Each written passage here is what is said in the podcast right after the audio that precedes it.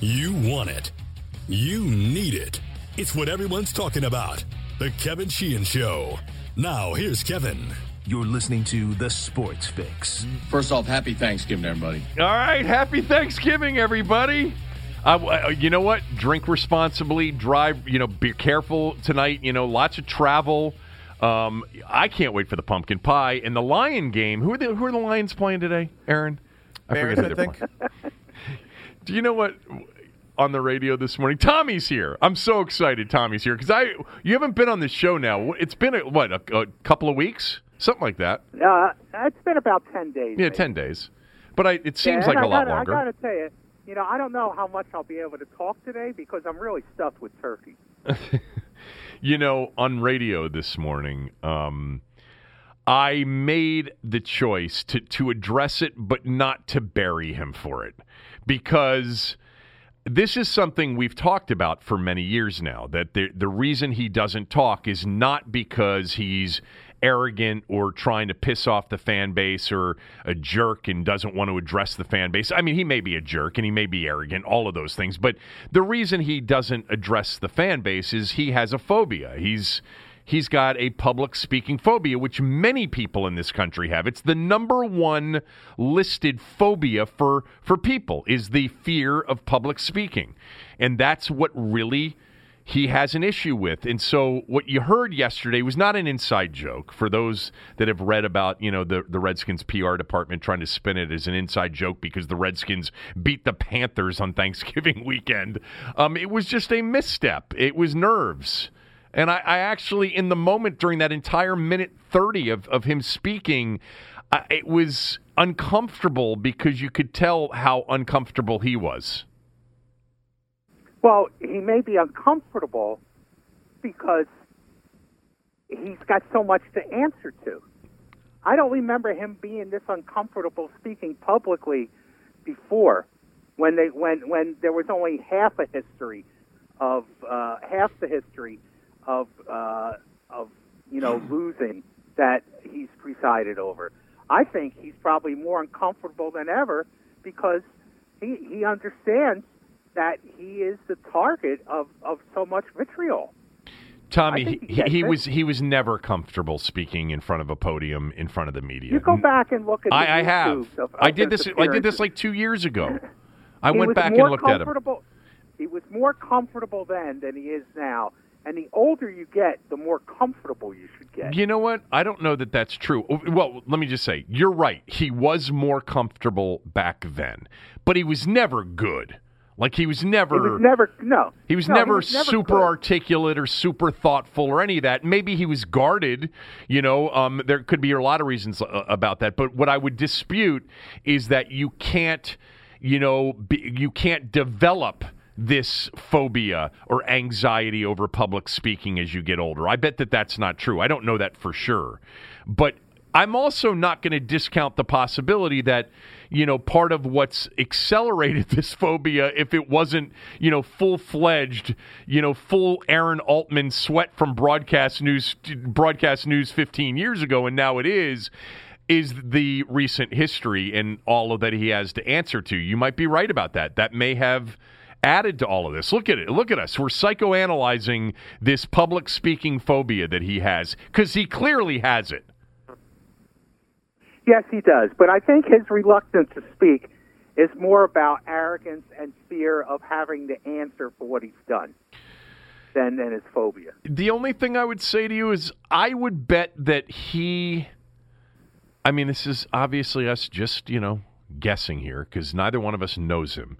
Is that in his wildest dreams, when it comes to this kind of area of his life, he would love to be able to be as convincing publicly in front of a podium and a group of media people with the fan base and others around the country watching as he is one on one.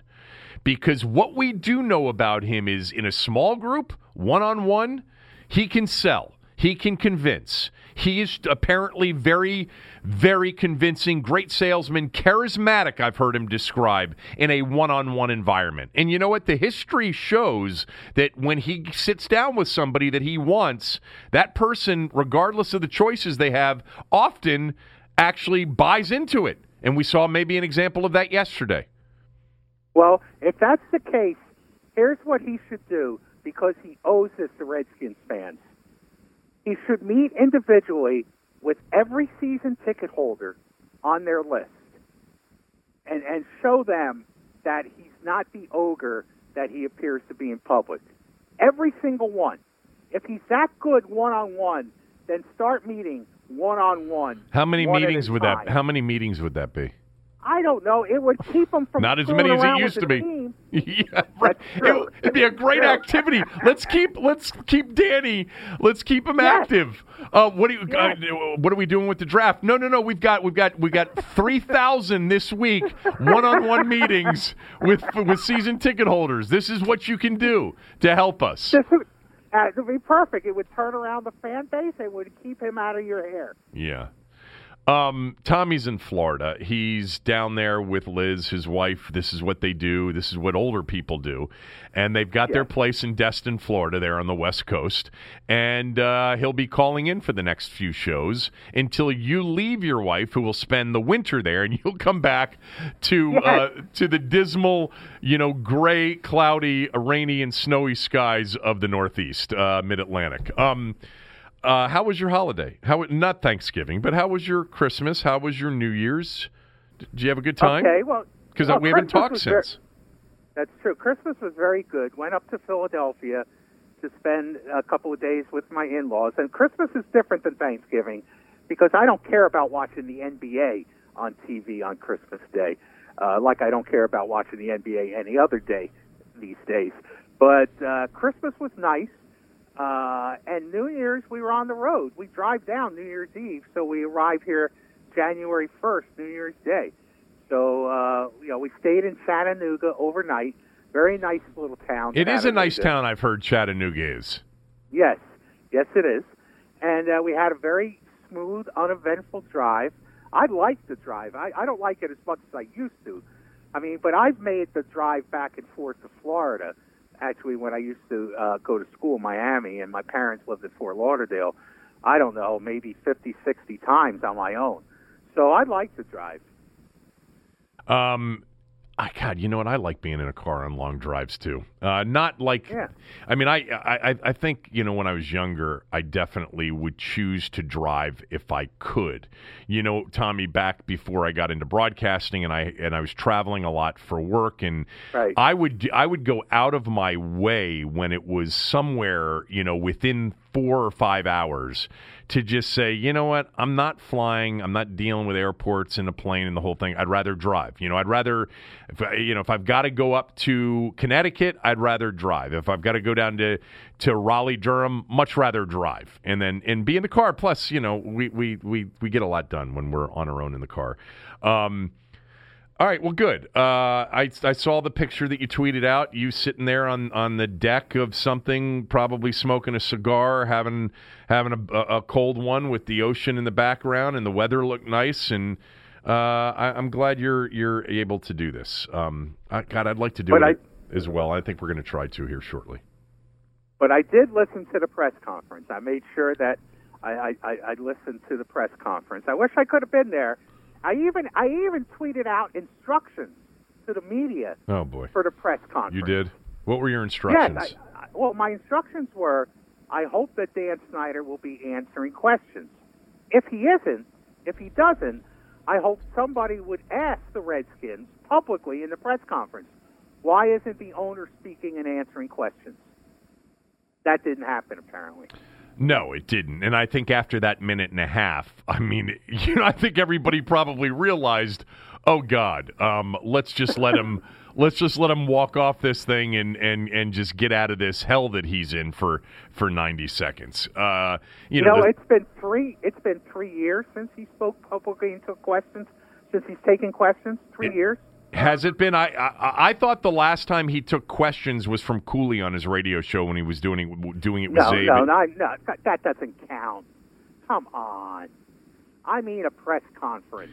Okay, uh, fair enough. Um, the, the last press conference conference was three years ago. What was it for? I don't remember I, it. I don't remember what it was for, but I think it's been three. Somebody counted them up a couple years ago, uh, about a year ago, and it was almost 600 days since he had he had uh, th- done that. I mean, you know, we haven't heard from him about the Brian Lafemina firing.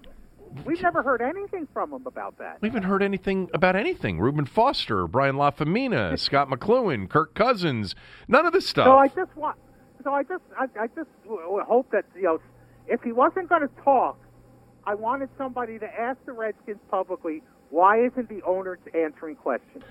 But that that didn't happen because it was, you know, just because it didn't happen. Yeah. Um,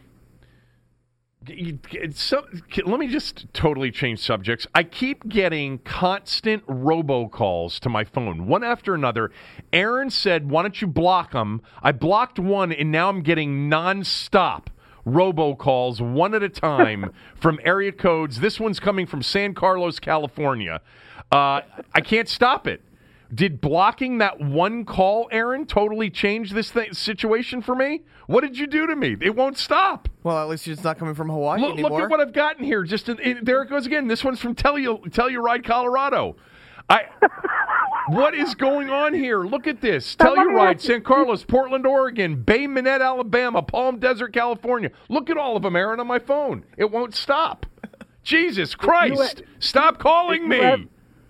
Did you ever pick up one at one point? Yes, I picked up one because it was one the the fake one where it's you know three hundred one and then the first three digits of my cell phone number. So it looks Right. like and it says and, and, you know it says Bethesda or Silver Spring or, uh, on it or something. It won't stop. what am I do? What do I have to do to stop this madness? Should I answer it? Hello. I think the worst thing you can do is answer. I just answered it and there's some beeping noise. Good God. Oh, Enough God, already. Now that now the beeping noise is going to be in your brain. Um, so yesterday, Tommy, I came on the show and I said, I'm in a new place, a better place as far as my outlook on the team. You know, after basically being insulted over and over again by the team president in recent years, I think the last few days were nice. Bruce was gone. A new solid head coach that I've been a big fan of was hired. You know, a competent staff is starting to come together. I felt good yesterday morning.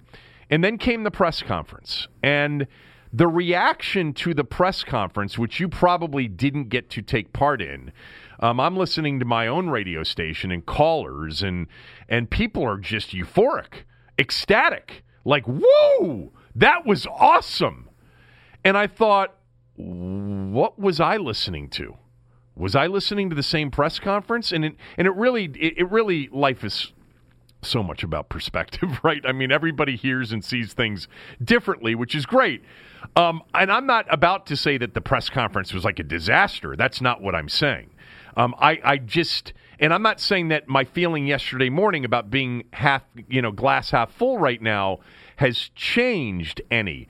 But my reaction to that press conference was, uh, this is a rinse and repeat. You know, this Yes. this was the same press conference we've heard in the past. So I'm curious as to what everybody's getting all jacked up about. D- Doc said this morning on the on his show, I was listening to the beginning of it. He said, "If you were excited about that press conference, you should be embarrassed." He's like, it's the same thing we've heard every single time for the last five times. He's like, the fact that we're having another press conference is embarrassing. And then the funniest line, one of the funniest things I've ever heard Doc say, and you know he can be funny. He said, the only thing that was missing from that damn press conference is they should have had pictures of the empty stadium up there. Ah, it was hysterical. But anyway, I was Oh, like, God. I'm sitting there yesterday. I'm like, I just watched this thing and I'm listening to callers going nuts. You know, Fred Smoot's going nuts on our air. Everybody's super excited. And I'm like, I heard the same thing I've heard forever on the on these press conferences. It's a, it's a it's a new coach who was wooed by the owner's vision, the owner's deep-rooted love for the history of the team, the owner's desire to win, his willingness to do anything to win. Pretty much the same press con- conference we've heard with Marty, Spurrier, Joe, Zorn, Shanahan, Gruden. There are a few differences between each of them. They're not apples to apples completely, but for the most part, the new coach was impressed with the owner's passion and vision, and he's thrilled to take on the task of executing Mr. Snyder's plan.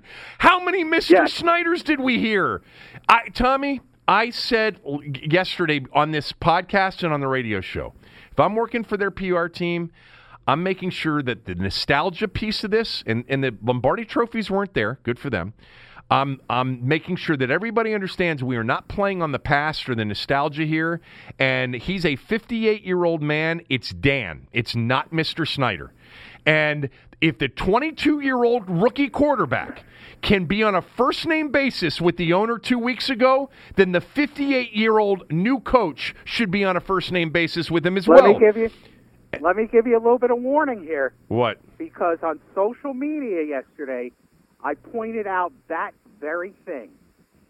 And then it was another Which which night- thing? The Mr. Snyder thing or the quarterback Yes. thing? The Or- or the of them, I Haskins thing. The both of them. I, I, I put them together. Basically, I said, I guess, I guess the new coach after 35 hours with, with the owner isn't close enough to call him Dan like his rookie quarterback is. And I was roasted all night again as being a racist. What? All night. Yes. racist? What is Yes. wrong with people? How dumb are you? Can't, you can't criticize Dwayne Haskins Oh my without God. being called a racist. Well. I don't even think not that's done. you're not. That's not even a criticism of Dwayne Haskins. No. Uh, uh, But w- I- I were was- you I criticizing. Haskins because of that, or were you just saying why? Why is it that he can be on a first name basis with Dan and the head coach can't? We know what the history of this owner is with key players, with star players or perceived star players.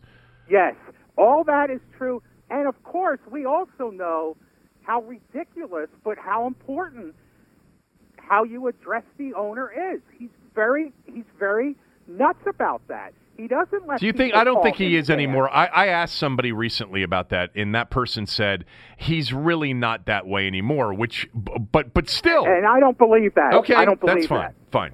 Uh, but I, I, I know I know people who have worked there who have told me that that you know it was Mr. Snyder. yeah, yeah. You know what?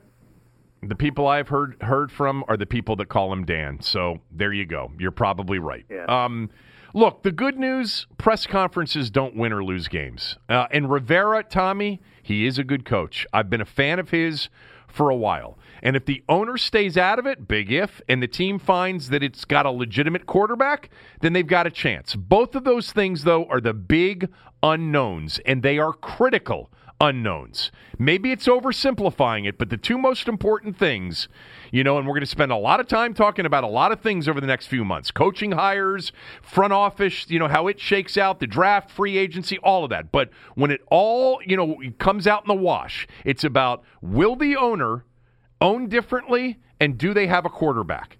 We all know that this is a league where you got to have a quarterback and you can't have owner meddling and interference. So it's the owner, it's the quarterback. That's what we're watching closely moving forward. With that said, there were answers from Rivera yesterday that I liked. We're going to play some of those. Um, and I am very optimistic about them being a well coached football team under him. Yes, and they could have even some level of success. But again, this is a franchise with the aura of self-destruction that engulfs them. That can't that that where success is usually tripped up by by their own internal dysfunction, and that didn't disappear with the banishing of Bruce Allen. It's still there uh, inside the owner. And you're right. Everything you just said is absolutely right. Uh, but you know, the, the fan excitement is sort of like imagine you're, uh, let's say, imagine you've been locked away in a dungeon for I don't know for forever, and then all of a sudden they open up a window and they let a little bit of light in for the first time. Yeah, I know. Aren't you going to be excited? Um, Aren't you going to be excited for that light? That's Well, what I- the, that's what the reaction is. I am. I mean, you know, Scott said to me yesterday, you know, the costs for to, for for the glass being half full are the same as the as the cost of the glass half empty. I mean, that's true to a certain extent, but I, I am more half full right now. Like I've taken that little glimmer of light and I'm I'm grabbing onto it because I I'm a fan of Rivera and I knew that Bruce needed to go. So the two, you know, the Bruce needing to go is an obvious thing. Should have been done three four years ago. But the fact that they you know sort of outkicked their coverage, they overachieved on on Rivera. You know, it makes me I, I mean somewhat optimistic. You know. The, you said, I mean, maybe it will work out, and and and to that to that end, we've talked about this before. You know, every franchise in the NFL can have a good season, but a good franchise is is a franchise that puts it together over a period of time, sustained success, and has a chance Right. to contend. I like Ron Rivera. I like the staff that he'll put together. I'm sure of it. Um, and I think what he's what what they've done here in this short term is they've increased the probability or the likelihood that we're going to get a couple of those Joe Gibbs seasons. You know, and we'd all take that considering what we've had here recently. You know, a nine and seven, six seed. You know, a playoff game once every two years or three years. You know, in Joe's case, it was two seasons out of four, which was a remarkable achievement compared to everybody else that's been here under Snyder. That would seem like more than just a glimmer of light. It would be like, oh my God, you've blinded me with success. You know, but every team has a chance at a good season. It doesn't make you a good franchise. I think what they've done, at least bare, like bare minimum, with the hiring of Rivera and the departure of Bruce, is they've increased their chances of having a good season. I'm not abs- I'm nowhere near sold on the franchise part of this that they're going to turn into I a think- good I- franchise. I think you're right. I think you're you're 100% right. I think this guy's a good enough coach to basically, you know, uh, and I think there is. While I think we tend to overrate the talent, I think there is. Uh, he is inheriting some good young players in, in, in certain positions. I like the idea of switching from a four-three to three to a uh, from a three-four. I mean to a four-three. Uh, and you're right. I just think that Ron Rivera, you know, it's not going to go four and twelve too many times, but I didn't think Mike Shanahan would either. Now he's inheriting more talent than Shanahan did when Shanahan took over the roster.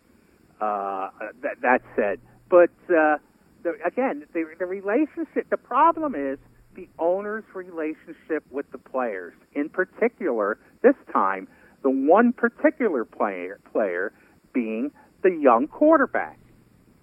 That is going to. I mean, if, if what's going to happen if if Ron Rivera determines that there's a quarterback battle next year, and God only knows who who it's going to be with. I mean, this Alex Smith stuff seems ridiculous. Uh, but uh, let's say he determines that Dwayne Haskins isn't his quarterback. What do you think is going to happen then? I think that's that. You know, that's where really the rubber meets the road on this new Yeah. on on on this thing. Is if during the honeymoon period he, you know, will he have the ability if after let's just say OTAs or mini, you know, mini camps, and he's like, you know, Dan, sorry, can't win with this kid. Uh, what if he's yeah, yeah? What I mean. Look, I think he's going to say that he feels like he can win with this kid because I actually feel personally that there's something to this kid in terms of his ability to play. I Um, think there is too. I think so- he's shown us enough in his last two games. My phone will not stop here. I've got to. I, I have to stop these calls because now it's my voicemail's been hundred percent filled up over the last fifteen minutes. Where in settings, Aaron, on an iPhone, can I stop this madness? just go to airplane mode. I could do that, but then I can't get a text or call from anybody that I want to get a text or call from. Well, then they can leave that. Clean out your your mailbox and then go to. I, I can. airplane Cl- mode. I want to stop the calls. I can't even open up my settings because the calls keep coming fast and furiously. Wh- Where, where in the um, is it privacy? never happened Would to it be me under before. privacy, Aaron? I mean, I don't know how you can stop. Sp- you know, Look, What- what- I- it I just un- keeps coming. I understand. I'm just not sure exactly the way to say. You know, stop fake calls, but don't stop non-fake calls. well, there's got there's got to be some sort of there's got to be something in settings that allows you to block these calls completely. the, I'll tell you what, the mistake is you suggesting that I block one of these calls because since I blocked one of these calls, Well, it's it's also- nonstop coming from every single number. You answered a few calls as well. Well- yeah, that was the mistake. well, I know. Okay. Uh, I, I don't think answering one of these calls should, should subject you to a robocall every 15 seconds, which is where I am right now. All right, let's. Get, I'm just going to turn my phone off. Actually, You know what? I'm you turning my phone friends off. In high, you have friends in high places. Turning my Can't phone off. Call one of them and get them to fix this for you. Um, I don't have friends in high places, and Oh, that's not And I've true. well, I've had a trouble. Uh, if you're talking about my good friend who runs the whole Comcast Xfinity customer service thing, my man Tyrone, who I love and has been a big help to me over the years, had an issue with them here recently. I can't get full fledged HD on one of my TVs. So I got a lot of issues going on, but nobody cares about this shit. So let's talk more about this. I I um I I wasn't blown away by the press conference. Bottom line, there was nothing that made me jump up and start doing cartwheels about being so excited. So that part I don't get from those that were, but everybody's got a different perspective. That's fine. At the same time, just so everybody's clear on this, I can still be glass half full on Bruce being gone and Rivera being hired, and in the thought that they got the right guy in Rivera, which I am. Um, but but you know, you, you you mentioned one of the chances that we may see sort of this uh, first opportunity, and who knows if we'll ever hear about it. But it's whether or not the owner changes his ways. Did you read Keim's story about how basically it was Joe Gibbs who called up Dan after Rivera got fired and said, "Go get this guy. This is Yeah. your guy." So yes, they did. so you know, Joe's still very And I think I influential. also read. I think I also read in that story that the best way to work with Snyder is treat him like a child and make your ideas convince him they're his ideas. You know what? That was in that story. That was. You, you, I think you made it a little bit more demeaning to Snyder. Um, Well, I think that's what you do with children. here, I'll, I'll read the part. Let me find it. Uh, Snyder became interested in way- Rivera almost immediately after he was fired by the Panthers. Two days after the Redskins went to Carolina, one source involved in the hiring said Gibbs told Snyder, "Go get Rivera." Snyder contacted Rivera's agent Frank Bauer within a day or two after the firing. They spoke on three consecutive days. Rivera, who received a five-year deal, met with Gibbs, who one source said had tremendous influence on this process. And then here's the part you were talking about. Um, Bauer, his agent, said the Hall of Fame coach Gibbs gave Rivera this message Snyder is passionate and will do what you ask, but you must be upfront with him and keep him in the loop. So you took it to. No, that's not. I, I, I read. No, I read something far more, and maybe it was a different story, but I read literally. You have to convince him that your your thoughts are his ideas. All right, I, I didn't see that. Um, th- what I just read is what I thought at, you were referring to. for one thing. Yeah. For one thing, let's backtrack again because all of a sudden it's just stuck in my craw. Okay. You know, this public speaking phobia. You have to be an idiot to do what he did in that press conference. An absolute idiot Which part? to say Happy Thanksgiving. Which part of? The, An idiot. Okay, hold, can we let's play? It's only a minute 30 because not everybody listening today has heard the whole thing and it wasn't the only um, you know, uh, m- m- it wasn't the only moment of the minute and 30. There were a couple of others that I want to get to. So let's play that for everybody, Aaron. Good afternoon. Um, first off, happy Thanksgiving, everybody. Today is the beginning of a great new year for the Redskins organization and its fans. Uh, first, I'd like to thank, though, Bill Callahan, who was here five years, did a great uh, job for us, a, a great guy, and we really appreciate him. What the Redskins have needed is a cultural change, someone that can bring a winning culture to our organization, and it starts and ends with our head coach. Uh, when looking for that man, I look for a class act. Uh, that's how you describe Coach Rivera. He was two-time Coach of the Year, and for those of you that don't- understand, that's very, very hard to do. You should Google that because it's an impressive, impressive. Um, uh, he was 15 and one, which is extremely hard to do. Uh, did my research, spent a lot of time uh, talking to a lot, a lot of people, uh, a lot of coaches. And one thing that came across were certain words.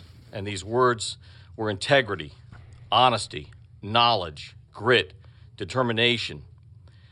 It's all about winning. Ron Rivera knows how to win as a player, as a coach, as a new head coach of the Redskins. One thing that's very, very important we're going to have one voice and only one voice alone, and that's the coaches. I'd like to welcome Ron's wife, Stephanie, uh, we've gotten to know over the last few weeks, and uh, our new head coach the Washington Redskins, Coach Ron Rivera. All right, so that was a minute and 32 seconds of the owner. Um, I think you're being really harsh to No. suggest that that Happy mistake makes him stupid. You know what?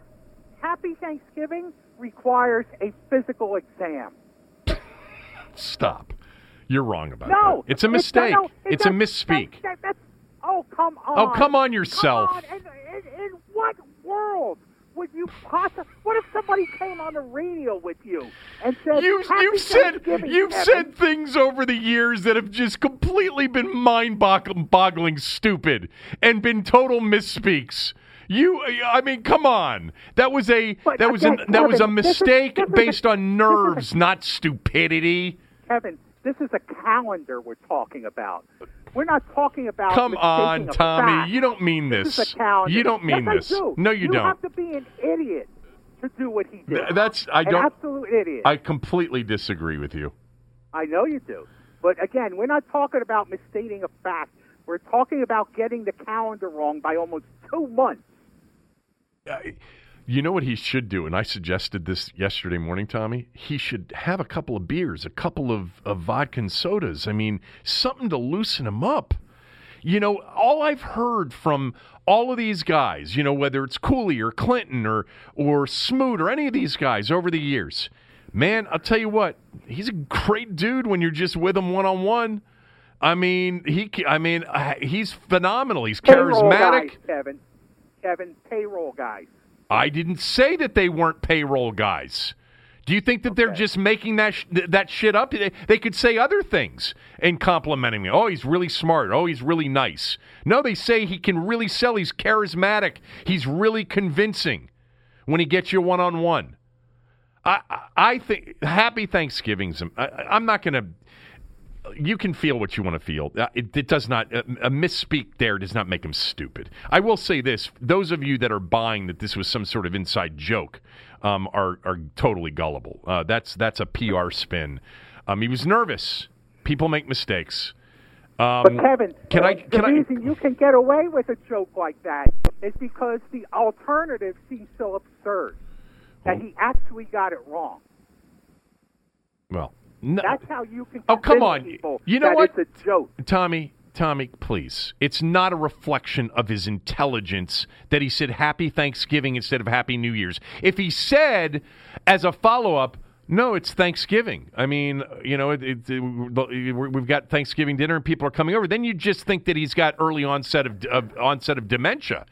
But if you told him, he would have said, "Oh yeah, of course, it's New Year's. I just misspoke."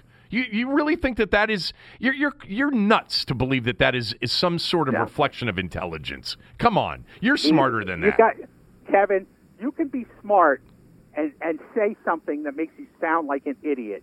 That made him sound like an idiot. That's the way you Sounding like an idiot doesn't make him an idiot. idiot. You're accusing him of being Well, he was stupid. Yeah, he was an idiot for saying it.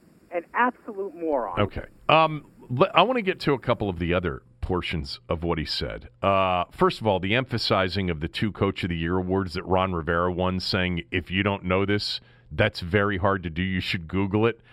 Oh boy, um, that's that that was uncomfortable. But to me, there were two two parts of it that I thought were in, really really interesting. Number one, right after he said Happy Thanksgiving, um, he then said he thanked Bill Callahan for his five years of service, calling him a quote great guy, a great guy. Then, without taking a breath, he said, "What the Redskins need is a culture change." Close quote. Um, that was if if you've been paying attention, as most of you who are listening have been, you all know exactly what that meant. Bruce is dead to me, and all of this shit that's been happening was his fault. Period. Oh my God, did he lay one into Bruce with no mention did. and then the culture change comment right after thanking Bill Callahan, of all people, for five years of service? No, he did. He did. The the absence of any mention of Bruce and the whole reference to the culture change. Again, like like he was an innocent bystander in all this. Right. Was was, was ludicrous, but definitely big time shots at Bruce. Uh, who I, I wonder if we'll ever hear from Bruce about what happened.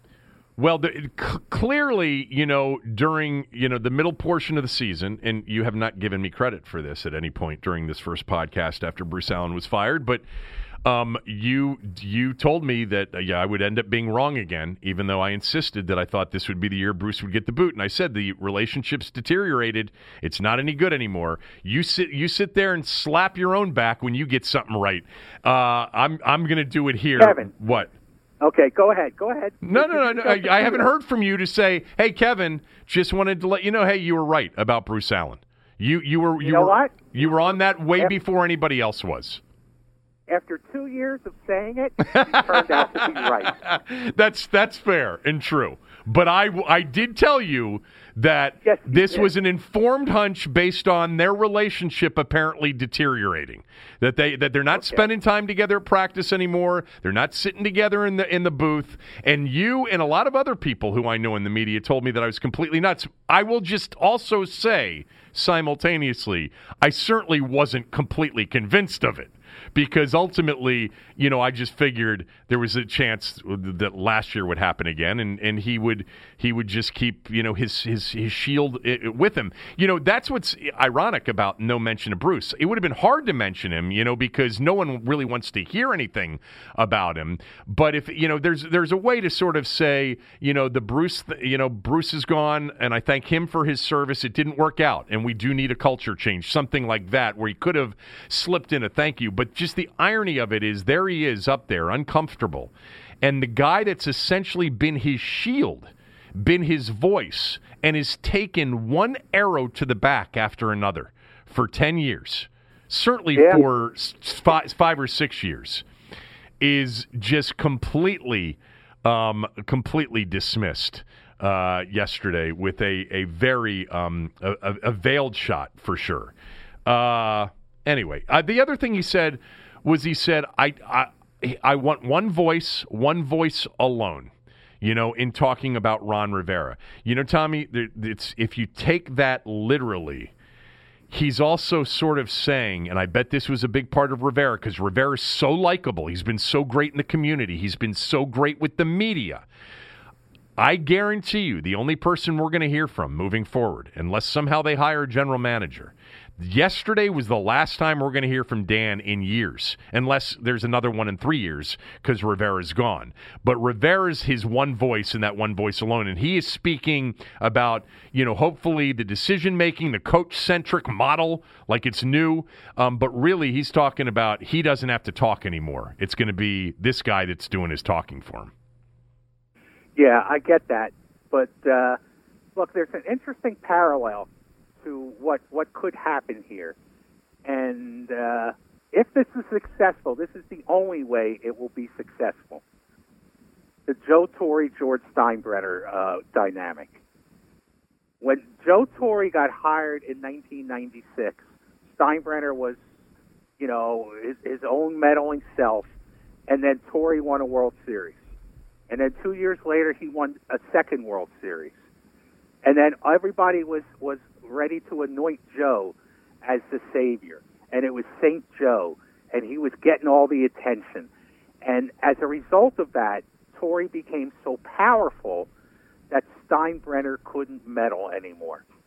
Uh, he couldn't risk alienating Joe because Joe was too powerful. Now, Steinbrenner was very jealous of all the credit that Torre got uh, as a result of their success. But the only way that Rivera, who's sort of like the same kind of per- very likable personality, you know, uh, already revered and respected, the only way that this is going to work is if Rivera has so much success that he can literally call the shots and Snyder can't do anything about it. But you're also implying that the success has to come quickly. Yes, it does. it Um, absolutely has to come quickly, or else, or else the dysfunction will seep in, and there'll be nothing to stop it. what would so what would define next year as something that Snyder would view as successful? Three more wins, Well, four more wins? Look, pl- uh, successful. I Because mean, it's not a Super Bowl. It's not. It's Joe Torre won the World Series. The Redskins don't have to win the Super Bowl next year for No, for but- him to feel but- better and good about uh, uh, about Rivera.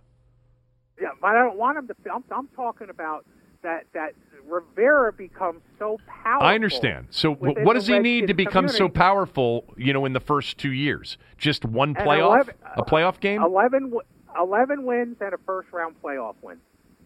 in in the first 11 in the first two seasons. I'd say the first, if he gets that in the first, yeah, the first two seasons tops. That's the most. 11 wins and a first round playoff win, and they'll be holding parades down Pennsylvania Avenue for for Ron Rivera, and Dan Snyder will be the guy walking by, uh, you know, throwing the confetti. Yeah. I mean, you know, something like that seems reasonable to me. I mean, uh, in trying to quantify it, it, he doesn't have to do that this year. If he did it this year, then immediately, you're right. I mean, there Yes. would be, but if it happened in the first two years, that would probably be good enough because, you know, they were three and thirteen. The bottom was so low this I year. know, I know, And I I'm know. and I'm telling you, Tommy, I swear to God, I, I do believe this that just the coaching alone on defense is going to elevate this team to a much more competitive team next year. You know, they, they should be. I it mean, should. I believe you. I think it should. I mean, they could, you know, injuries and all that stuff. But, um, all right, uh, I wanted to play a couple of, of sound clips from Rivera, and we'll do that right after I tell you about mybookie.ag. You know, we've got the NFL playoffs coming up.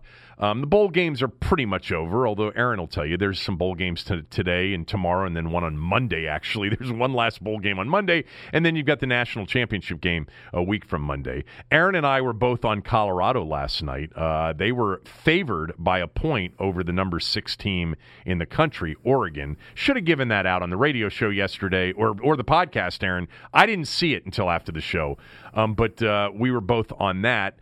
Um, don't you love when we tell you about your t- tell you about our winners after the fact? I hate when people do that to me. You know who used to do that all the time, Tommy? Gorgie. Uh, one of our sales guys at 980 would come in on a Monday and he'd be like, uh, "You had Buffalo, didn't you?" And I'd say, uh, "No." Oh man, you should have had Buffalo. That was easy. Uh, did you have uh, Did you have the Raiders? No, I didn't, I didn't have the Raiders. Oh my God, you, you, they're so easy. And I said, well, why, why why didn't you come in here on Friday and tell me? About your lock winners. He never once, ever once walked into the office and said, "Oh my God, I got crushed yesterday." Never once. And it, it's just such. A, so I finally made him accountable, and I said, "You give me your picks on Friday. I'm going to keep track of them." And of course. He was basically, um, you know, he was anti-tout. Like if if you're Yeah. looking for good information, he was good information because you just went the opposite of what he had, and it turned out well. But anyway, mybookie.ag, they are reliable, they have fair lines, they have plenty of ways to wager. Um, trust me on this. If you don't have a place, it's hard to find one that's reliable and trustworthy. MyBookie.ag is that. If you use my code, Kevin DC, my promo code Kevin DC. Um, they will match your deposit up to thousand dollars halfway. So if you deposit two thousand, they'll match it up to thousand dollars. So if you deposit two thousand, they're going to give you an extra thousand dollars to play with. All right. If you deposit five hundred, they're going to give you an extra two hundred and fifty dollars to play with. Uh, MyBookie.ag promo code Kevin DC.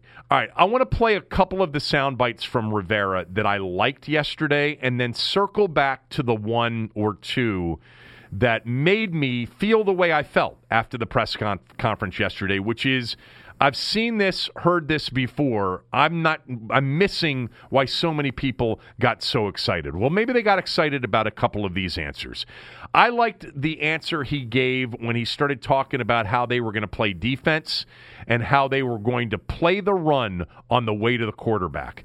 More specifically, what he what he was asked was, you know how the talent currently fits into a four-three scheme versus a three-four. Here was Ron Rivera on that.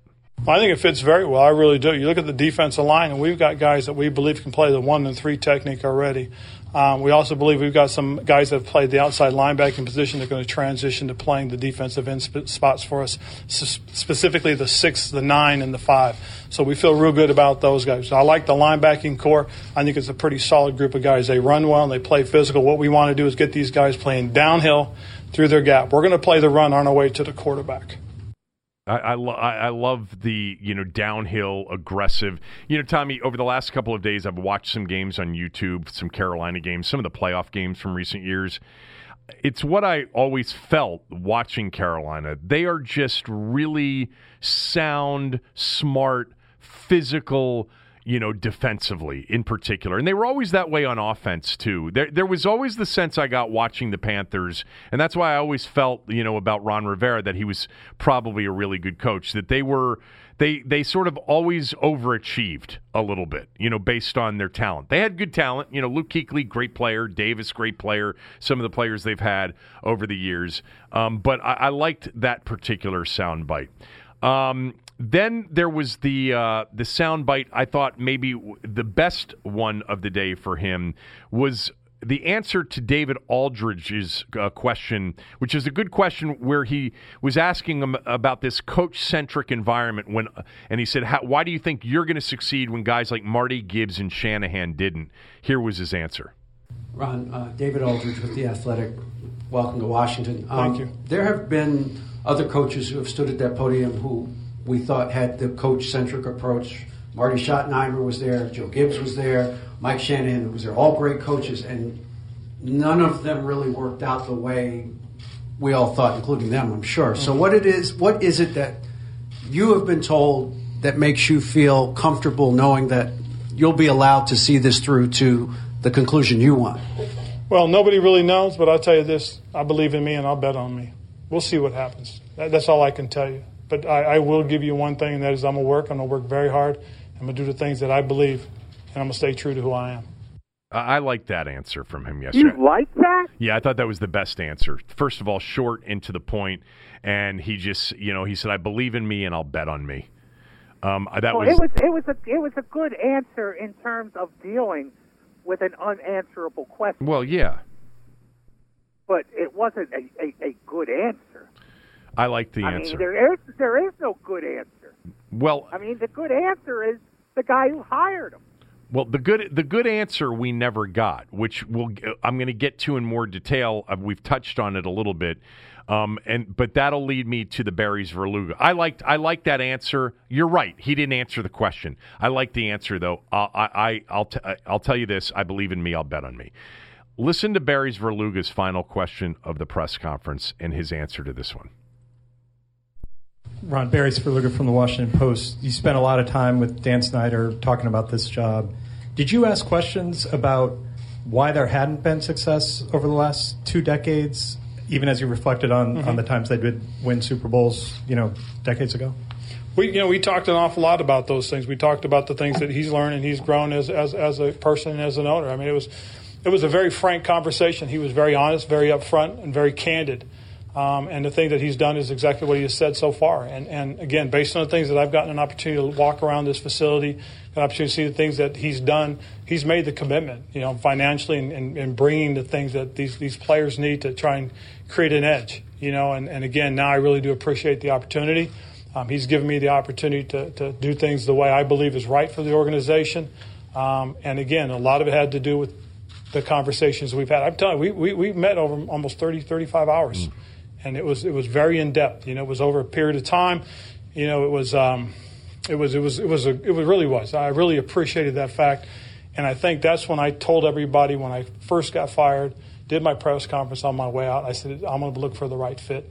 I really believe this is the right fit. I'm excited about it, and and, and we'll know. We'll know in a few years, but hopefully we'll know right away because I, I do think there's a quality group of young men that really, if we can give them some direction, if we can go ahead and build this culture together, we can give ourselves a chance to win football games.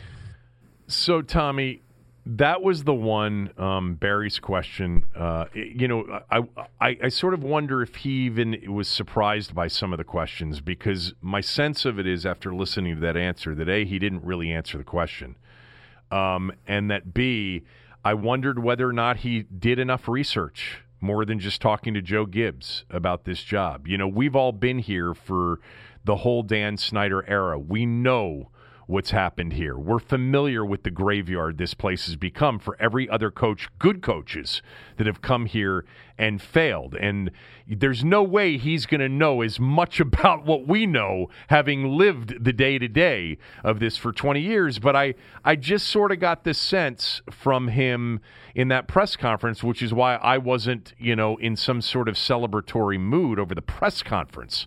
Again, I'm positive about Rivera. Glass half full. I'm all in. Uh, I'm, I'm this has been a good week, but I just have this sense that he didn't properly account for the past and didn't get the kind of commitment from the owner that I've suggested that the next guy would have to get, and that is contractual authority. You know, I don't think he learned enough in this process to know what's really happened here. I could be wrong, and maybe Joe was completely upfront with him, and Joe said, You've got to get this level of control, and maybe he got that control, and he just decided not to share it with us yesterday. But that was ultimately why I wasn't really thrilled. And then, you know, he had the answer about, you know, how they're going to handle decisions on draft and free agency. And he talked about it being a collaboration. And then, you know, we'll discuss things and then we'll ask Mr. Snyder to help as well. That didn't make me feel like he had really grasped what the last 20 years here have been like. Well, first of all, if there had been a follow up question allowed, I think the right question would have been, Ron, did the owner know what day it was when you were talking to him? okay. I think that that would have been the, the right follow up Uh, question. seriously, though. Okay. The second, the second, I'm, I'm serious. No, you're the not. second thing you would is- not, if you had been there, you would not have asked that as a follow up question. No, I wouldn't have. I would have asked, like I said, why isn't Mr. Snyder taking questions? Would you have said I Mr. Snyder asked that. or with the owner? Yes. No, I would have asked. Okay. No, would you have said? I mean- would you refer to him as Mr. Snyder, or would you? Re- Yes, I would have. Okay. I mean, you know, I don't know him personally. You're much older of than course, he I is. would refer to him as, as Mr. Snyder. Okay. Well, age doesn't have anything to do with it. Uh, Yeah, it but does. Uh, I don't. I don't think it does. Okay, I do. Okay. But, But, go ahead. um, what would the follow up have look, really been? Ron Ron uh, Rivera has an agent, and the agent would have been committing malpractice if he didn't inform Rivera as to how bad things were, and that would be easy to do. He could have read either of my columns for this week. He could have read Sally Jenkins' columns. He could have read Barry's columns. All you had to do was read that, and you got a pretty good education as to how bad things were here. And if he has a responsible agent, he filled them in on those things. I mean, I, I, you, you, there's no excuse for not going into this with your eyes wide open. If if if he did that, then he's not the coach you think he's going to be. Yeah. I hope you're right. I hope you're right. I heard a press conference that was really similar to all of the press conferences I've heard before. You know, whether it was a coach centric approach or whether it was a Bruce and Gruden approach or whether it was a Zorn and Vinny approach, you know, it was a lot of the same thing. You know, Mr. Snyder's got a vision. I agree with that vision. He's got a real appreciation for the past. He wants to win. He'll do anything to win. And um and and you know what? Those are the right things to say uh, in most press conferences when you get a job like this particular job. But this is a unique situation, and it would have been, you know, if if you ask me, which you haven't, what would you have preferred to have heard?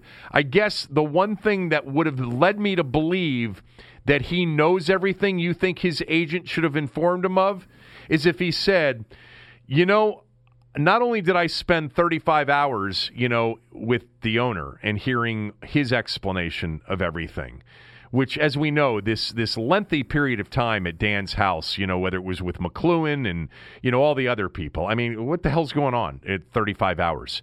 But I would have preferred to have heard that you know, I Dan talked about Dan talked about a culture change um, in his opening statement, and I've been in this league for a while, and we've watched from afar Washington struggle as an organization. And before taking this job, I talked to Mike Shanahan. I talked to Norv Turner, who was on my staff. I had a long conversation with somebody I really respect in Joe Gibbs, who, you know, was very, very um, influential in this decision. I even picked up the phone and called Jay Gruden to find out, you know, how it worked with Jay here more recently. I've known Bill Callahan forever. Bill and I talked um, for a little bit. And maybe Bill would have been a, a bad call because Bill was potentially also a candidate for this job. Um, and I know uh, a lot of why it hasn't worked here in the past. And I have an agreement with with Dan that gives me the authority over the football operation, and I'm going to make this work this time. And he's going to be proud of this thing. We, he's going to get it right this time.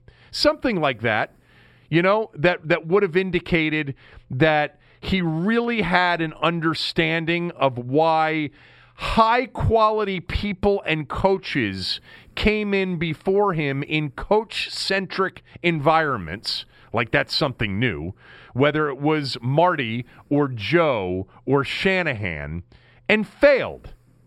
Joe Gibbs, regardless of what you think about the four years here, he had a losing record here. Joe Gibbs left with a losing record. I know he went to the playoffs two times in four years. It's a miracle considering everything else we've seen.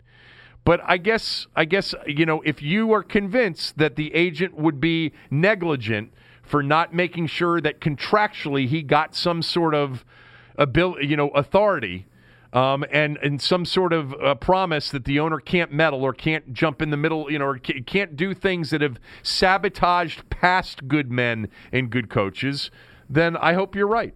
I hope you're right. Again, I, you know, I mean, you know, I, I I've been in these situations in other uh, hiring in other sports, and there are family members who want who who will speak to the the person involved and say, "Look, I read this, I read that." You'd be surprised how much wives read and listen to sure. about about people about the people who they're married to, and and and what's said about them. So I just find it difficult to believe. Again, if if if Ron Rivera didn't know what he was getting into, then he probably thought it was Thanksgiving too. You know, uh, all of what you're saying makes total sense. And so it leads to two things. One, Dan can really sell. He can really sell and convince somebody that something isn't what everybody else has told Ron it is. Um, and certainly Joe Gibbs had some influence there. But I'll go back to the question that was asked about how much involvement he'll have in personnel decisions. And he said the biggest thing that's going to happen, and I'll say it again, we're going to collaborate. We're going to get together as a group and we'll discuss things. If we have to continue to discuss things and it goes a little bit longer, then we'll ask Mr. Snyder to help. You know, yeah. if you really got great advice on the kind of deal to cut, given the situation, you would have had the instinct not to mention that Dan's going to be involved in any sort of decision. That's true. You're right. You're right. That that that, that was that was an alarm bell. I'm sure that that went off out there when when he said that. At least it's for people who chose to listen to hear it.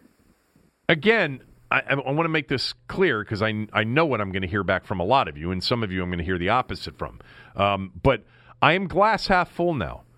I'd prefer I would much prefer Tommy knows this about me. I'd much prefer this to work and have this team that I've rooted for my entire life be you know getting ready for a playoff game this next January rather than you know on the on the way to another one of these press conferences 3 or 4 years from now. I hope that Rivera's the answer. I hope this is the beginning of a new day as a Redskin fan. I hope this is the last time in a long time we're spending this week doing this again. I believe in Rivera the coach.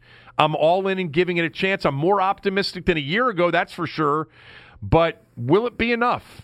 You know, will it be enough? Will did did he get the kind of control and authority that I think we all need, think we and believe someone like him has to have to be successful with this owner. I guess we'll find that out in the coming years. Maybe we'll find that out Okay. even sooner. Maybe we will.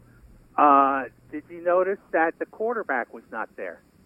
I did. I'm not. Ma- I don't think that's a big deal. How do you know that he wasn't away or didn't have a prior commitment? Well, supposedly he was on vacation. I don't Okay. think that's a big deal. Yeah, it's not I a don't big think deal. it is. Okay. What was interesting though is last night at 10:26 p.m., uh, Simba, the quarterback, tweeted, Oh, we go. "Watch the closest to you." Wait, what? He tweeted, "Watch the closest to you." What does that mean? I don't know. What do you think that means? Watch the closest, to you, as if like you. a warning that somebody the closest to you is the person to keep you know be leery of. Like, yeah, okay, who's the closest to him? I don't know. I don't know. It could be something personal. Yes, But but but again, watch the closest to you. What does that mean? I don't know. I don't know. I don't know what it means. Uh, you know what? I'll, I'll tell you what it could mean. It could be another reference that people our age, or certainly your age, have no idea what it's about. It may be some sort of, you know, lyric to a song. But it's a message. It doesn't matter whether it's a lyric or or it doesn't matter where it came from. There, there's a I mean, rose. There's a like we- rose next to his name. Is that for Rose Bowl, or is that something else? Jeez, I hate even talking about this. Jesus God, I don't know what it means. What do you think it means? I don't know. I don't Well, know. then why'd you bring it up? If you tweeted, well, okay. I, I He's got two and I are red exclamation points after it. Yes. So Ohio somebody- State Red My impression would be somebody close to him, he feels may have betrayed him. Okay. Is that mm. reasonable? Yes, but it could be You don't- you don't completely. wanna- It could be a completely personal situation. Oh, situation. come on. Yes, I know it could be. it could be.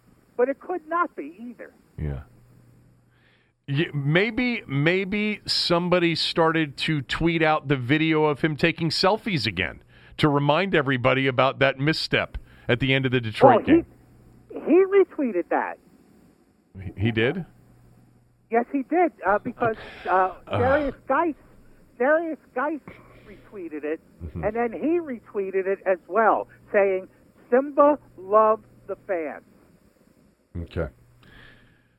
Um, where else do you want to go with with this tweet? Did you hear what I said? Yeah, I heard. Simba loves the fans. I know. I heard. He good for him. What was the thing that he tweeted out early on? You know, you better you, you, you better jump on now or something like that. Well, I don't know. You better not go down this road. I don't even know why you brought this up. yeah. Oh man, you're bad. You you really you really like this is. Did you do something with this on your Twitter account? Did you respond to this? oh this? no. Oh, Well, you I- I should. just re- I- I That'll get them all it. riled up. No, no. I just I just retweeted it without any comment. Oh, you you I just, just, retweeted what. Oh you did. You just tweeted. retweeted it. So what were the responses?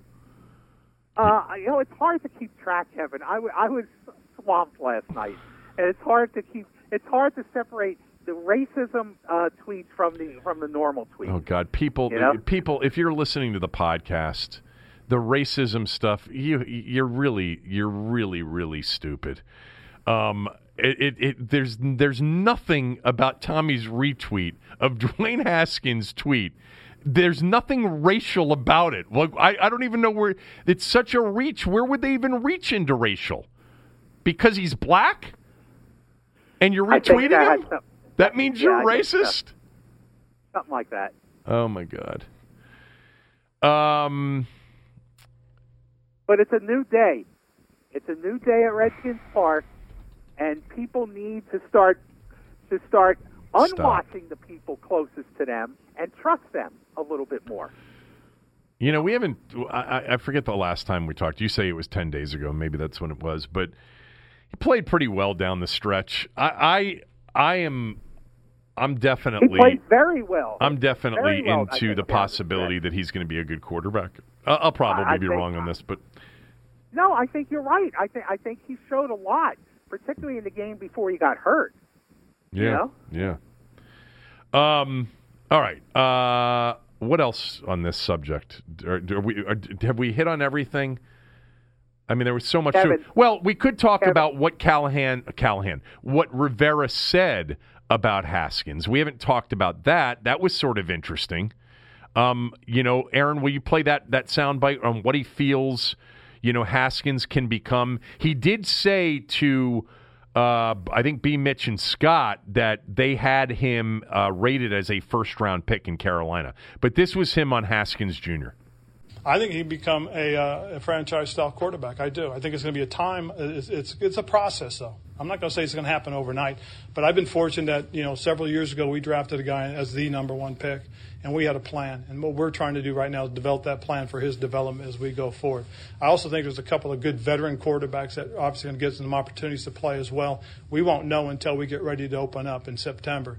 So until then, everything's just a process. It's a work in process. We can't get ahead of it. We've got to stay to the plan and make sure we're preparing ourselves properly to win football games. So the the part of that that um, got people's attention was, I also think there's a couple of good veteran quarterbacks that will get some opportunities to play as well. What did you make of that? Well, it ain't going to be Case Keenum because he ain't going to be here, right? Well, I mean, they could re-sign him. It- It ain't going to be Colt. He's not going to be here. They could re-sign him. And it ain't going to be Alex Smith because he's not going to play football again. I think you're right about that. So I'm not sure who he's talking about. I think that's just Well, that's d- just lip, lip service respect to the guys who are already here. I would say that it's definitely sort of a a, a warning to Dwayne that you got you got to earn it. You, you know, we're not we're not giving this job to you. Um, you're going to have to earn it. Uh, I'd be shocked if Dwayne Haskins isn't the starting quarterback on opening day in 2020. So would I. Um, but a lot of people thought, well, maybe he wants to reunite with one Cam Newton.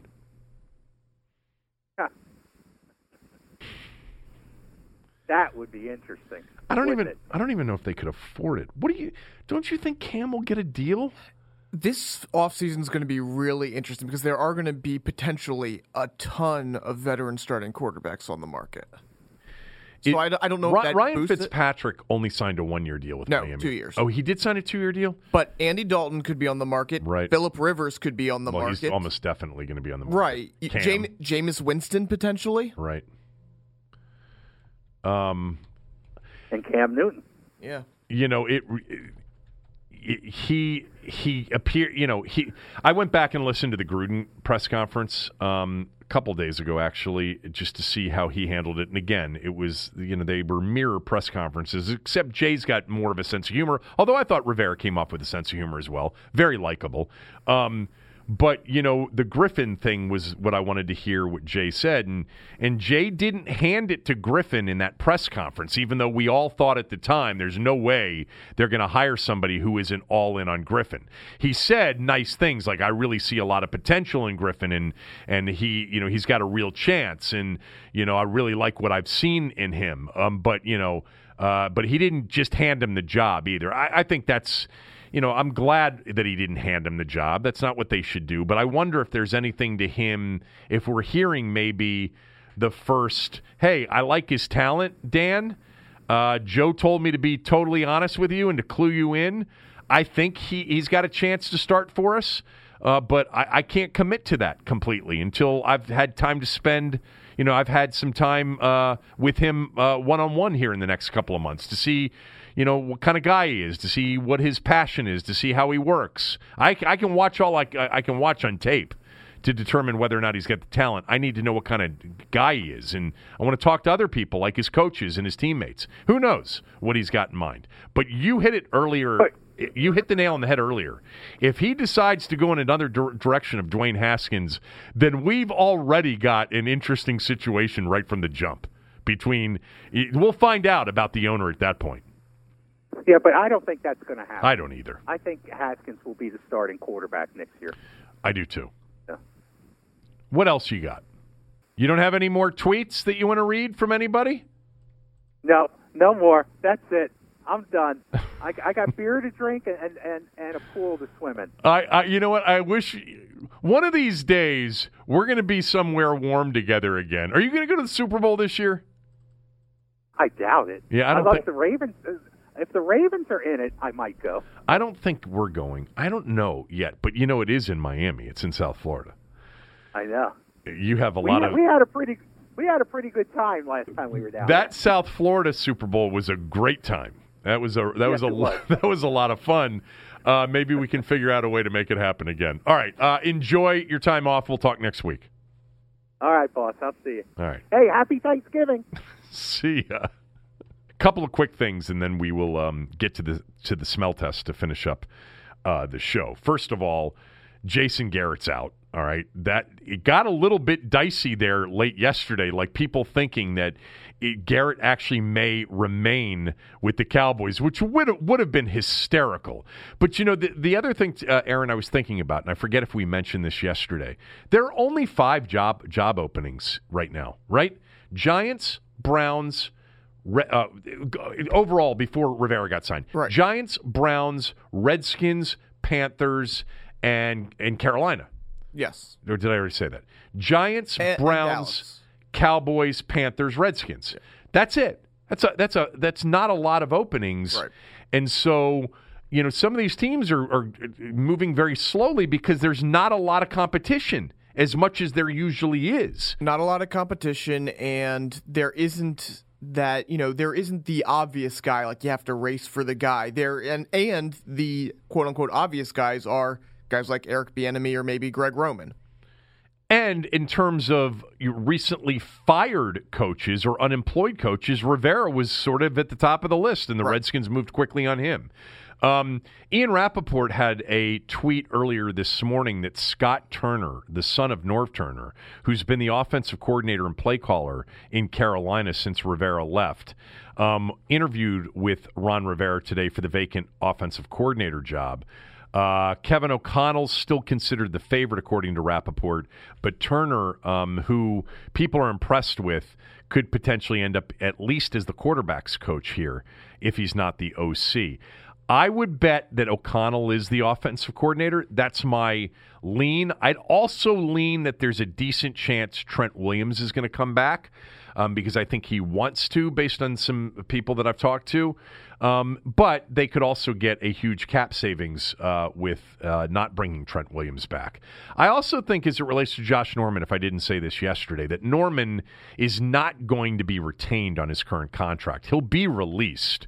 And then if, if, Ron Rivera really likes him and really thinks he fits, they can go back and re-sign him to, you know, a one-year incentive-laden deal, which is pretty much what Norman would get on the open market now anyway. You're not going to bring him back for the big number next year. You're going you're going to realize that cap savings and if you really like him, then attempt to re-sign him. Remember, Rivera is the guy uh, or Carolina's the team that cut him loose from the franchise tag, rescinded the franchise tag. But that doesn't mean that Rivera doesn't like him. I also wanted to mention I had a conversation with Clinton Portis this morning, and we did not talk about his current legal situation because he didn't want me to. He he just wanted to talk, you know, Rivera and Redskins and football.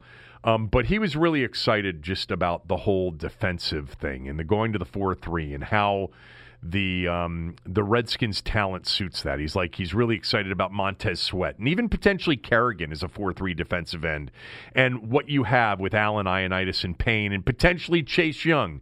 You know, it's like there would be a lot of uh, of of talent there, and you know he he made a point about the Carolina teams and Clinton worked in Charlotte and covered the Panthers for a Charlotte radio station for two years because he lives in Charlotte part time, here part time, Florida, um, uh, part of the year as well. And, um, you know, he just said he, he was so excited about Ron Rivera because he knows Ron Rivera and he knows the kind of teams that Carolina's put together and the kind of defenses that they've had. And he's like, this talent here is perfect for him. He's like, this is definitely one of the reasons he took the job is he sees the talent and he sees, you know, the uh, even a better up front group than perhaps they had um, in previous years. Now, the linebacking core may not be Kuechly and Thomas Davis, but to his the point he made was, you know, Kuechly and Davis weren't necessarily stars until they got into that system and they became stars. You know, and guys like Kawann Short you never heard of, you know, uh, until until they got a, a, a hold until Rivera got a hold of him. But he was really excited about it and and and what the defense potentially is going to be next year. And that that to me is the absolute lock.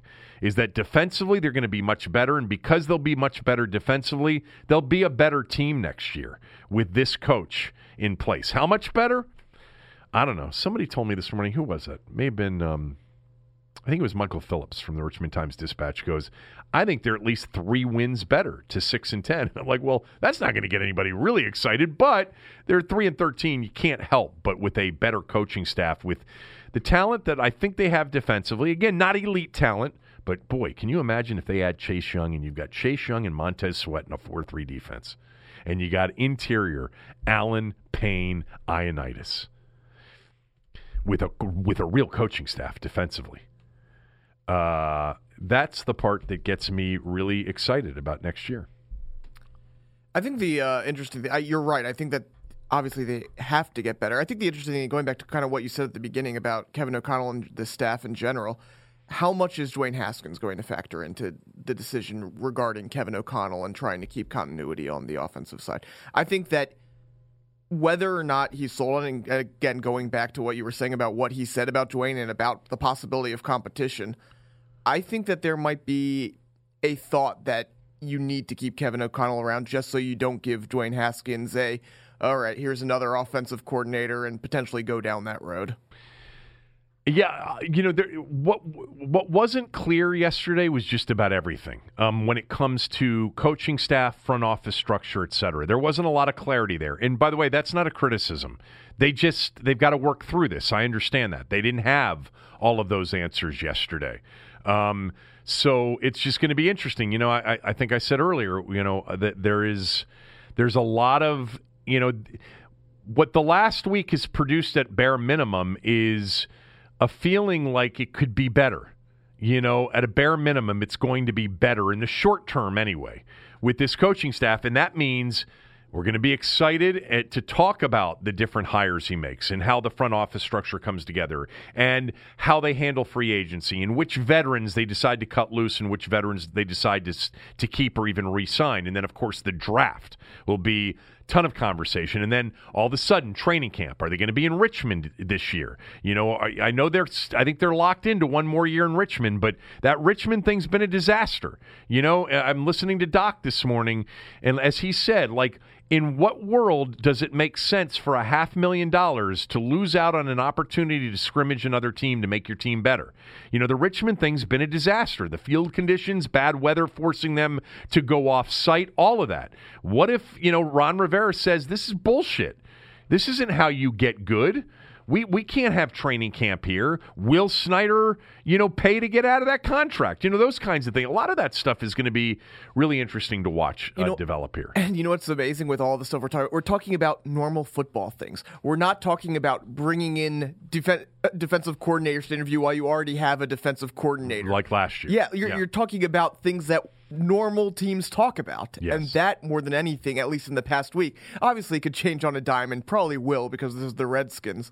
But right now, we're talking about normal football things about this franchise. Well, we are and we aren't because w- as a fan of the team, the conversation this time of year, I would prefer if it was about the upcoming playoff game or the upcoming that's watching you, the games because we've got a first round bye. Sure, that's what you prefer, but. Yeah.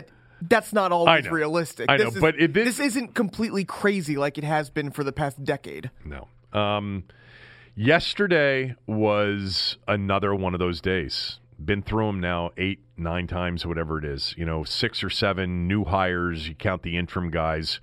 I mean, I've lost count. You know, but um, you know, you gotta believe uh, if you're a fan. I, I, think you're delusional if you you're locked in like this is the answer. You you've you know we cynicism is fine. It's justifiable because you know why? We've got memories. We've lived through it. You don't need to apologize for that. Um, but uh, but at the same time, Bruce is gone, And Ron Rivera is a good coach, and I think he's going to hire a good staff. And it'll come down to what I said to uh, talked about earlier: the owner and the quarterback. Um, those are always tr- very, very important in that particular sport and business. All right, let's finish up uh, the show with a discussion about the four playoff games and a smell test as well. Kevin looks where the John Q public is putting their cash and does the opposite.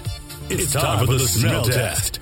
All right, um, not good last week. Uh, now below 500, trying to work my way back to 500 after being 26 games above 500 uh, in early to mid October, whatever it was.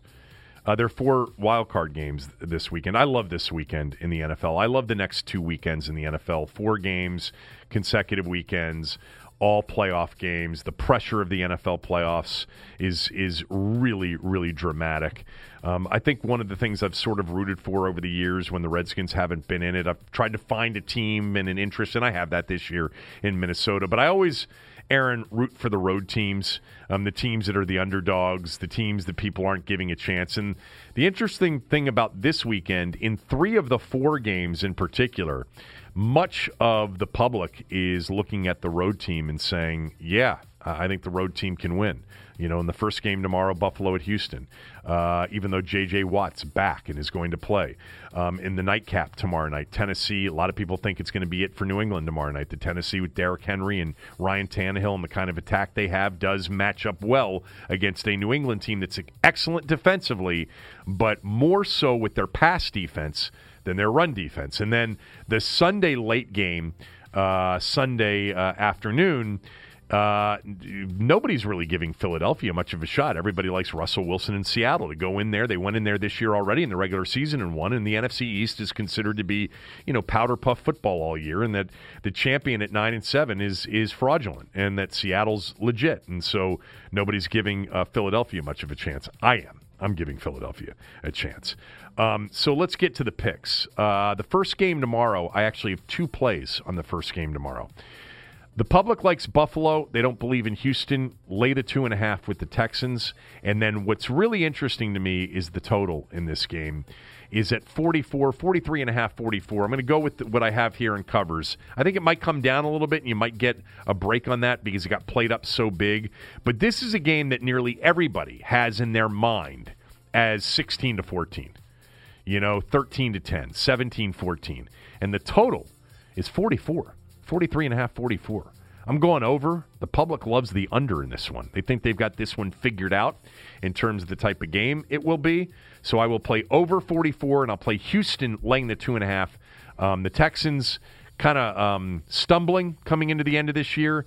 Uh, they really shouldn't have beaten Tampa. They they really, in, in many ways, shouldn't be in the playoffs right now. They are. Um, not many people believing in the Texans. I'll take them at home, laying two and a half. I'd lean New England because it seems like everybody loves Tennessee, but it's not a smell test pick. Um, the action's pretty split on that game, uh, which is surprising to me because the experts out there really like Tennessee. And sometimes I love when all of the NFL network guys and all the ESPN guys, they're all saying, oh, yeah, that's the upset. It's Tennessee over New England. New England's done. You can see it. I'm going to play New England personally tomorrow, Aaron, laying the five. Um, it's not a smell test pick because the action public is sort of split, which is surprising to me because all of the analysts seem to believe that Tennessee, this is the upset this weekend. Um, I'll lean New England, won't put them in the smell test officially. Let's go to Sunday, where Minnesota is the biggest. Uh, Minnesota and Philadelphia are the two big anti public plays. I mean, Houston to a lesser degree, and I've got Houston in the smell test, um, but nobody's giving Philadelphia or Minnesota much of a chance. Uh, there is sharp money on on Minnesota. Um, I got that information via text late last night um, from offshore. Uh, maybe that's the reason my phone keeps robo uh, calling me over and over again. I have no, uh, I've got no more voicemail space on my phone. Uh, give me Minnesota plus the seven and a half. It's down to seven and a half. I'd like it at eight. It was, it's been at eight all week, but I'm going with the FridayCovers.com line. Uh, Minnesota plus seven and a half. Um, my feeling on that game is that I don't see personally, in terms of analyzing it, a way that Minnesota can really beat New Orleans.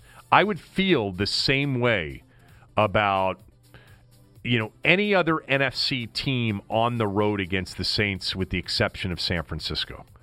I think the Saints are the second best team in the NFC, and they're on a roll, and they play so well at home. And Minnesota defensively is really fragile. I know what their numbers say they are. I've watched them. If you read anybody out of Minnesota, they'll tell you the defense is vulnerable against the pass in particular. Now, Danielle Hunter can really get after the quarterback, but New Orleans will account for him, and I think they're going to put big points up on the board against Minnesota. At the same time, you know, I, I, am my expectation for Kirk in this game is to have a much better game than he had against the Packers on Monday night the last time he played. I think they're going to be able to move the football and score points. I just think that they're going to have to score so many in this game to win. I'm taking Minnesota on the smell test theory, on the anti-public, you know, sort of uh, philosophy here, because nobody thinks that they're going to win or cover, and I'll take them plus the seven and a half. I don't see them winning the game. And usually, when you take an underdog, unless it's a massive underdog, you got to you know have a way to see them win the game. I don't, but that doesn't fit into my smell test thought process. Analytically, I see New Orleans as a better football team. Um, smell test theory, I'll take Minnesota plus the points because most bookies in the country will need the Vikings to cover the seven and a half. I would not play Minnesota on the money line. Now, their formula to win the game tomorrow is to dominate time of possession, have a healthy Dalvin Cook, run him, run play action and boot off of the, the, the run game with Kirk and Thielen and Diggs and Rudolph and Irv Smith and their and their tight ends and receivers, um, and move the ball, dominate time of possession, and finish those possessions with touchdowns. You know, shorten the game, end up with 27, 28 points and win a 28 24, 28 27 kind of game. Uh, more likely, I see New Orleans 35 28. And maybe it's a late touchdown backdoor to get the cover at 35 28. Uh, Philadelphia, nobody, Aaron, is giving Philadelphia a chance at home. I'll take them plus the one and a half. Uh, against a Seattle team that is banged up at running back. Uh, but man, Russell Wilson's the real deal. I get it. Um, Philadelphia's won four in a row, not impressively uh, necessarily, although the win over Dallas was probably their most impressive win two weeks ago. But nobody's on the Eagles. The public loves the Seahawks. Um, I'll take Philadelphia at home plus the one and a half. So the smell test is Houston minus two and a half tomorrow. The over in the Houston Buffalo game, over 44. Minnesota plus seven and a half early on Sunday, and Philadelphia plus one and a half late Sunday afternoon. Looking forward to this weekend. You know, uh, a question I would ask you, Aaron, and then I'll answer it after you answer it. Other than New Orleans, because I think most people would consider New Orleans to be a legitimate Super Bowl, potential Super Bowl winning team. Do you think any of the other seven teams have a chance to win the Super Bowl? you know, it's hard to it's hard to ever rule New England out. I would say normally New England, but because they're New England, it's hard to rule them out. But I will say that I, I I'm still curious about Tennessee. I think Tennessee has the talent. I just going through three road games would be really tough. I would say no, but Tennessee interests me. Tennessee interests me too. I say no on New England as well. Um, I just don't see them going to Baltimore and winning. I could see them winning at Arrowhead next week. I could see that. I just can't see them beating Baltimore. But Tennessee's actually designed better for Baltimore. Yes. You know, Tennessee being able to run the football with Derrick Henry and to have a dual threat quarterback in Ryan Tannehill, um, they've got the ability to, you know, match Baltimore. Uh, and then, yeah, I, Tennessee's intriguing to me too, other than the fact that everybody seems to like them which you know gets my contrarian tentacles uh, up. And I, but I agree with you. Like I think they're a good matchup for New England, and I think they would be a decent matchup for. I mean, I think they match up well with New England. I think they match up well with Baltimore, and that would be next, right? Because they're are they the five seed or the six seed? They are the six.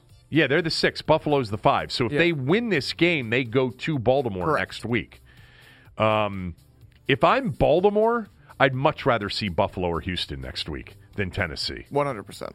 Yeah, I, I as far as that goes, yes, Tennessee, out of the teams that Baltimore could play next weekend, Tennessee would be the most threatening. I agree with that. And would also be the, um, would probably, well, they, they'd be the shortest dog of the three. Houston's already been annihilated recently Yeah. at Baltimore. All right, uh, there you go. Have a great weekend, everybody. Um, great to catch up with Tommy.